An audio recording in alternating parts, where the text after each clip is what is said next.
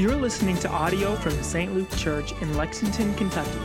If you'd like to learn more or donate to this ministry, please check out our website at stlukelex.com.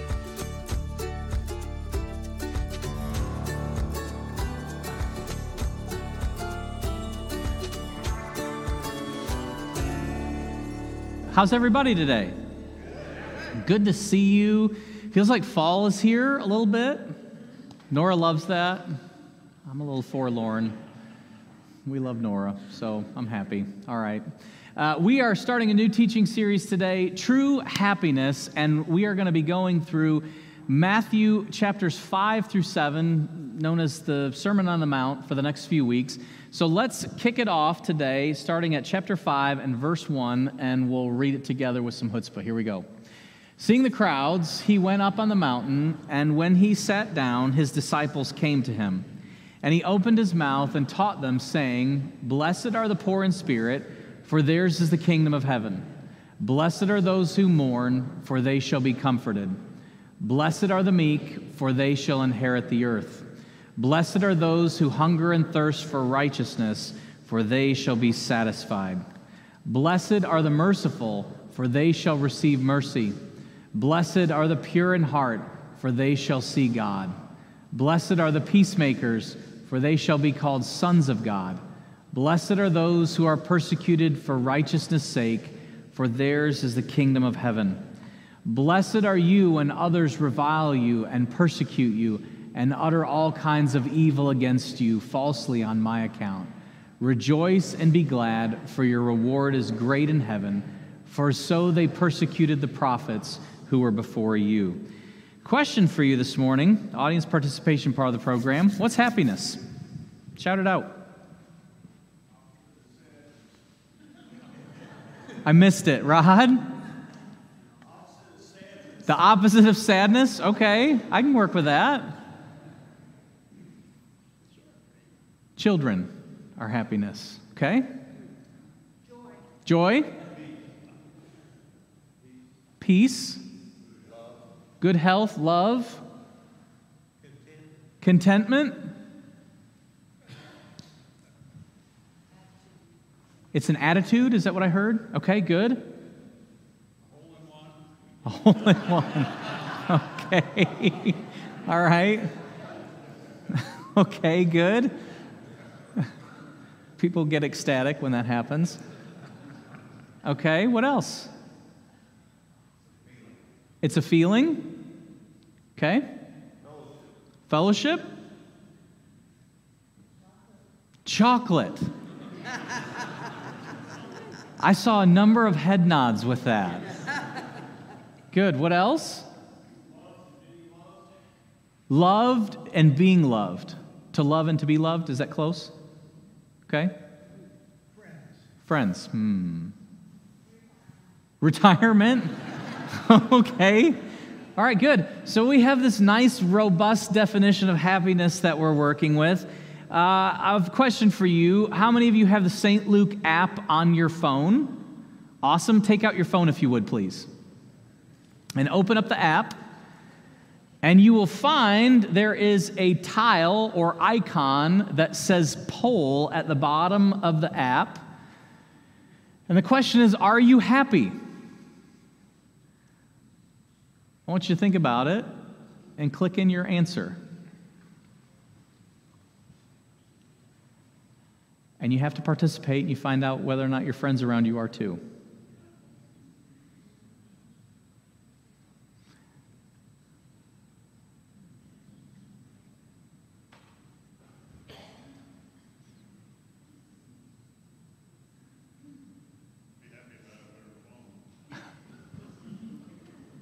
Well, we'll help you. You got you to show up the next nine weeks, though.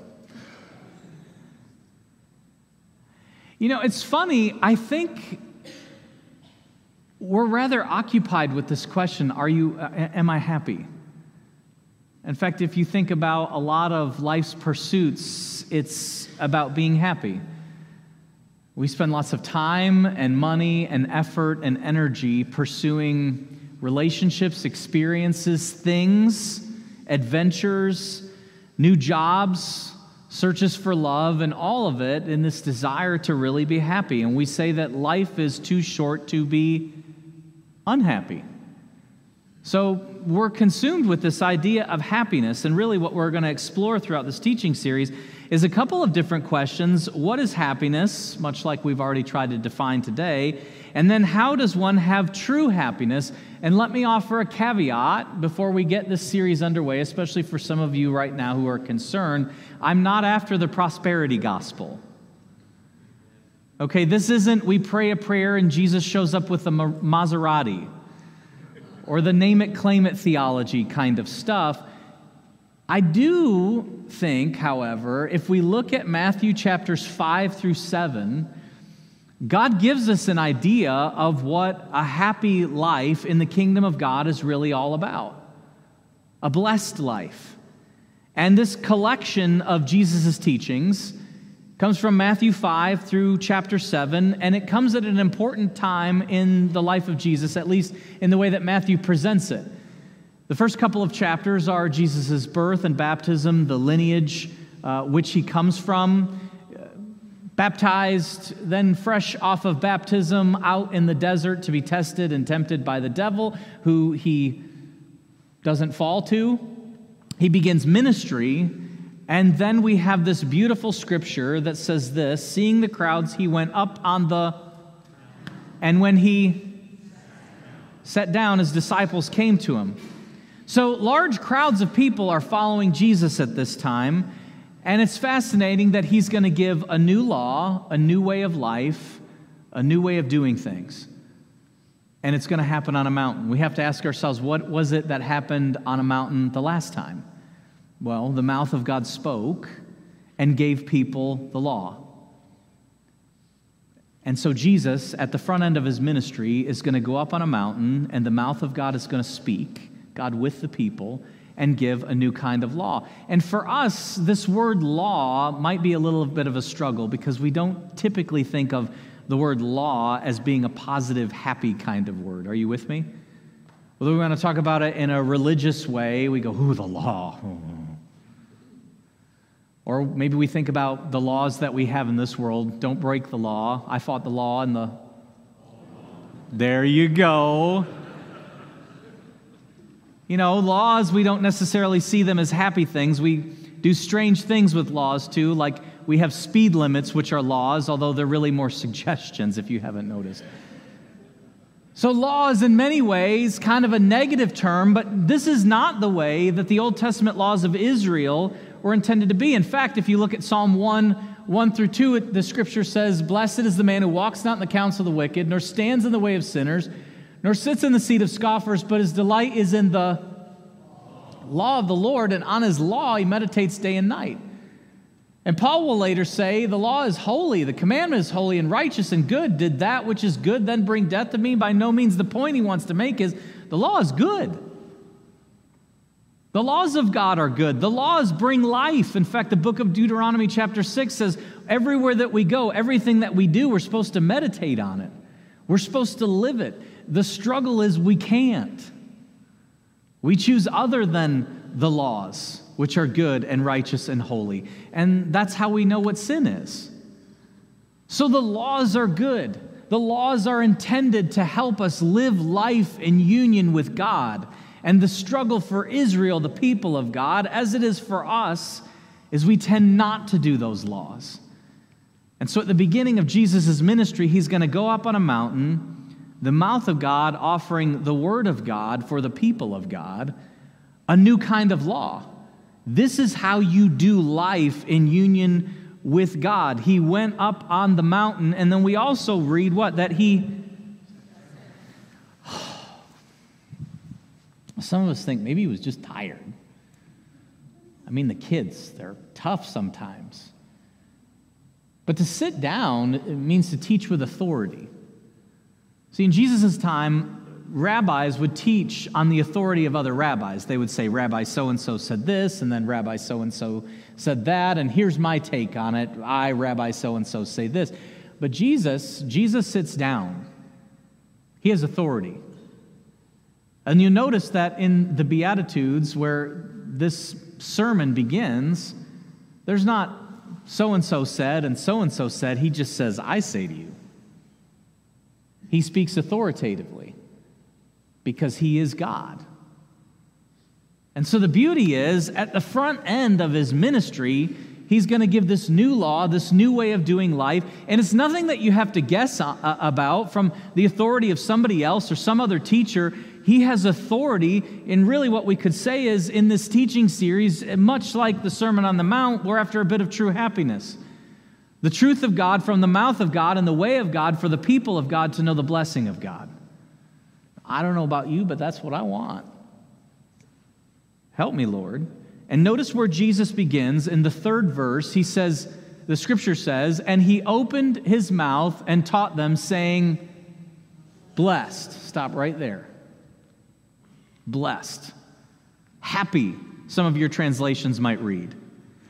And the word here, we're going to do a little bit of uh, scholarly education. The word is makarios. Say it with me. Good work. Much like we developed a definition for happiness here, ranging from uh, chocolate to children to holes in one, there's a pretty robust definition of what it is to be happy or to be blessed happy, blessed, privileged, fortunate, enjoying fortunate circumstances, a recipient of divine favor. All of these things make up what Jesus is talking about. I think about people who are happy and blessed in the scriptures, like Abraham, Isaac, and Jacob, or Moses, or Israel. And the amazing part about it is they're not just happy and blessed in circumstances which are favorable, they're happy and blessed in circumstances in which they're suffering or are disfavorable. So there's something about this whole being happy or blessed. And the way that the ancient world understood what it was to be happy or blessed is very different than our culture today. If you were happy or blessed in the ancient world, it was something that was given to you by God. The blessing, the privilege, the being fortunate, enjoying favorable circumstances. It was God who had provided this. Now, in our culture today, we would tend to say the reason we're happy or blessed or fortunate or what have you is because of luck. Or maybe we would say that it's hard work or certain privileges or maybe even randomness. I, I was uh, out on the practice range the other night after work, hitting some balls, and somebody said, Preacher, I need you to pray for me. And I said, Okay, what are we praying about? He goes, The Powerball is really big. I want you to pray that I win it. I'm like, I'm not praying for you to, to do that and all this. So he said, Well, what, what are you talking about? I said, You know, yeah, okay, you're going to win this thing, and then half is going to go to taxes, and then your life is going to be a train wreck. Don't pay the stupid tax. You don't need this. He said, You're really not going to pray for me? No.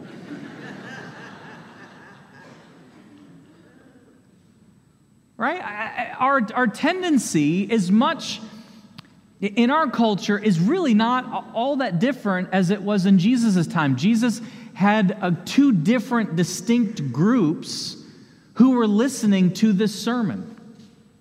He had the crowds, and the crowds just kind of show up here and there. They go, Well, you know, what are you doing? It's, gonna, Jesus is an hour walk. Okay, fine, we'll listen to him. Let's get breakfast first on the way.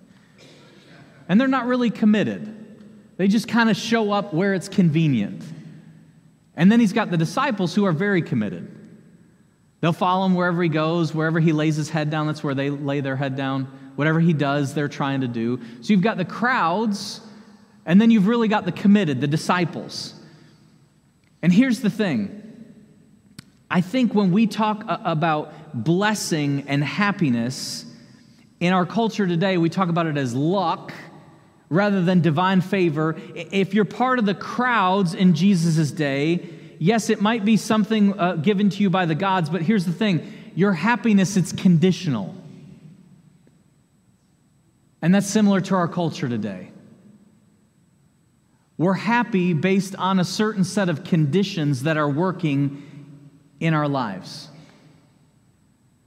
And if things are favorable, I'm happy. And if things are disfavorable, I'm unhappy. And here's the thing about that conditional happiness is either rooted in a past tense or a future tense. I was happy when my kids were little. Except here's the thing you weren't always happy when your kids were little. Are we tracking? You're like, please, for the love. Anyway. I was happy when I started my career and I was filled with great ideas and wonder and excitement and vision. I was happy when we first fell in love. I was happy when I was adventurous. Past tense. Or we say, I'll be happy when I win the lottery. I'll be happy when I get the answer I want. I'll be happy when I get the job I want. I'll be happy when things sort themselves out the right way. For the crowds who are only minimally invested in, in Jesus and in the kingdom of God, and in our culture who says, well, you know, being happy is really a function of luck, happiness is always conditional. It's past or it's future. But notice for the disciples who go wherever Jesus goes, your happiness is not conditional, it's conclusive. Happiness becomes a state of being, it's always present tense. I am happy. And the reason that I am happy is I am part of the kingdom of God. And regardless of the conditions of what's happening in my life, my happiness does not have to change. My understanding of what it is to be blessed, whether I'm healthy or unhealthy, whether I feel close to God or not close to God, I can still know the blessing of God in my life. Psalm 1 1 captures it, right? Blessed. Blessed is the one who walks not in the counsel of the wicked or stands in the way of sinners or in the seat of scoffers, but his delight is in the law of the Lord, and on his law he meditates day and night. Why is one blessed? Because in every condition of life, in every single person that I interact with, whether it's friends or family or coworkers, the people that I like, the people that I don't like, I can know, I can experience, I can live in the blessing of God. True happiness, true blessedness does not come, friends, from what's conditionally changing, but from one who is conclusively eternal.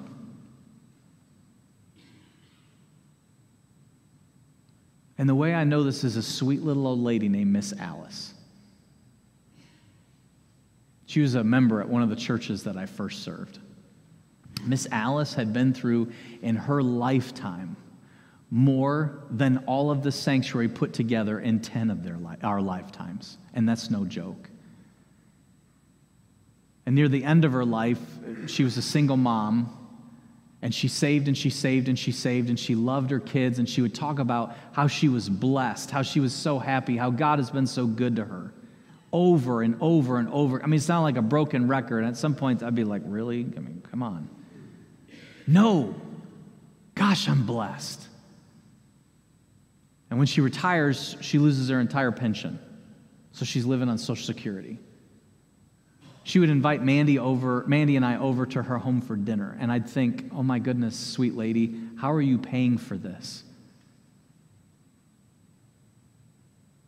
And she knew the Bible backwards, forwards, sideways better than some Asbury professors that I know and would always talk about how blessed she is. I'm blessed. I'm blessed. My family, oh, I'm so blessed to have these kids. I'm so blessed to have this life. God has been so good to me over and over and over and over again. One time at a certain point in her life, she, she got sick and she hadn't been to church. And so I went to visit and we talked and we prayed and God's been so good to me and whatever happens, it's all going to be okay. And I'm thinking, lady, like, we need every greeting card to have, you know, And I get ready to leave, and she goes, Oh, wait, Brother Ebel, I, I need to give you my tithe check. And I said, Well, Miss Alice, you know, I mean, you're going to be back and it's going to be fine and you're a good, faithful giver. And she goes, Brother Evil. And I go,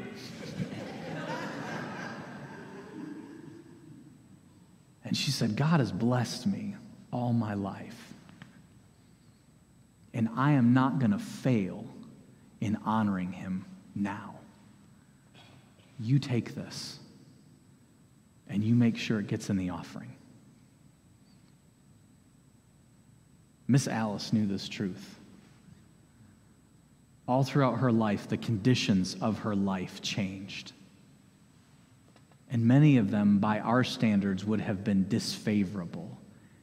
And yet she knew a conclusive, eternal, whose character is unchanging God. And she called herself blessed. I dare all of us to get there.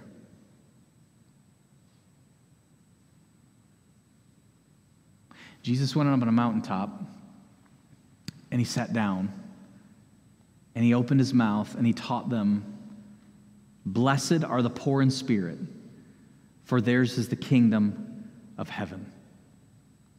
The opening verse. Now, I might translate it like this Blessed are those who realize they are broken and spiritually bankrupt, who have nothing to offer God and are far away from Him, because that's when the kingdom of heaven becomes yours.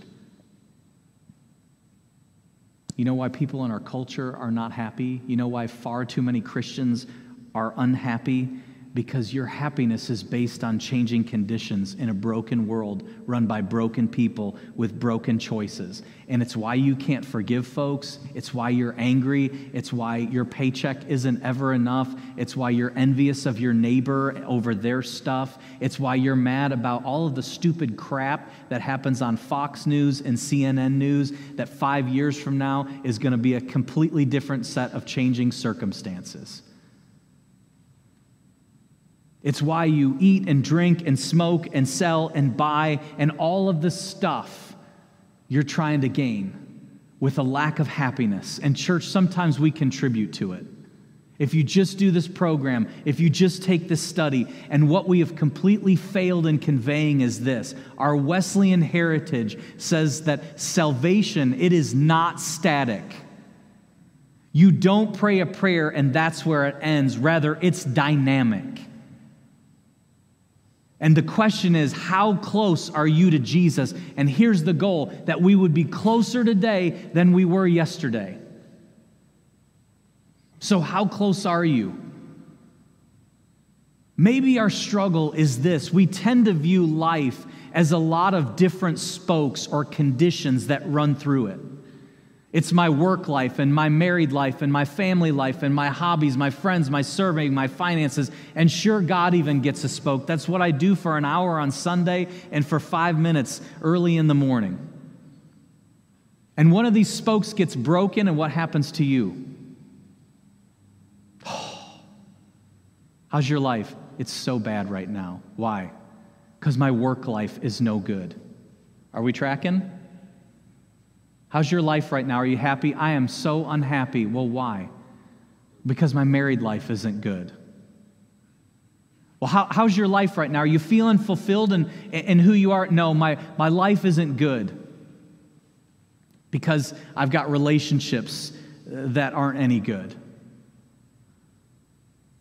And so one of the spokes breaks, one of the conditions of our lives break, and then what happens? Oh, it all falls apart.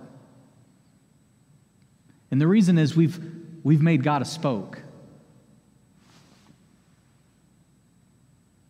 And yet, what Jesus is saying to us is God's not a spoke, He's the hub.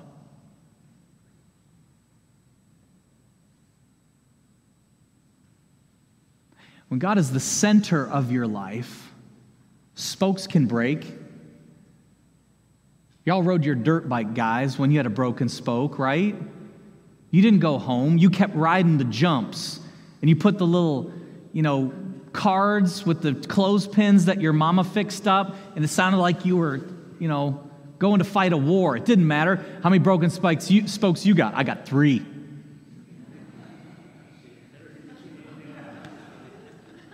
Because when the hub is strong, you can have a broken spoke or two. And when the hub is strong and the hub can influence the spokes, you can change spokes out, you can fix spokes. Sure, you can go along the way, but that doesn't mean that you need to fall off the bike.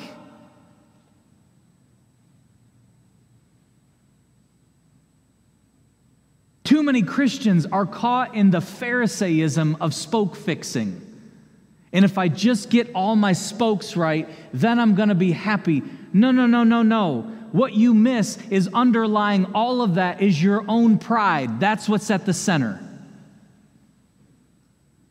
Jesus is supposed to be the hub. And when he's the hub, it doesn't matter whether a spoke breaks. It doesn't matter whether the conditions of life don't go in a favorable direction. You can still call yourself blessed and happy. Why? Because the very person your life is oriented around, his character is unchanging. It is good, it love, pure. And this is what Jesus is after to be the conclusive center of our lives. He said it authoritatively from the very mouth of God that true happiness comes in and through Him in one who's conclusively eternal, not conditionally changing. And so here's the thing I want to share with you today. If you feel far apart from God, if you are unhappy, if you struggle to forgive, if you feel broken, if your health is suffering, if your relationships in your life are struggling, whatever spokes are broken in your life, here's the good news, friends. Jesus says, The kingdom's yours. The minute you repent of the spiritual brokenness, of trying to fix it all yourself, the kingdom is yours.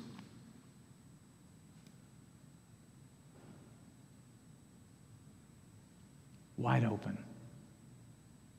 I love how Dallas Willard says, it, he says it's a fine thing to be destitute of spiritual attainment or quality. That makes people worthy of the kingdom. I got nothing to give you, God, but just my mess. And when you offer your spiritual bankruptcy, He offers you His spiritual blessing. Let's pray. Jesus, we thank you. We thank you that you're eternal, that your character is unchanging. And God, we recognize this morning that there are spokes in our lives where we try to find our happiness. We try to find our happiness in temporary conditions in changing situations, in the whims of culture, rather than with you being the center, the hub of our life. And God, we want to lay those things down today.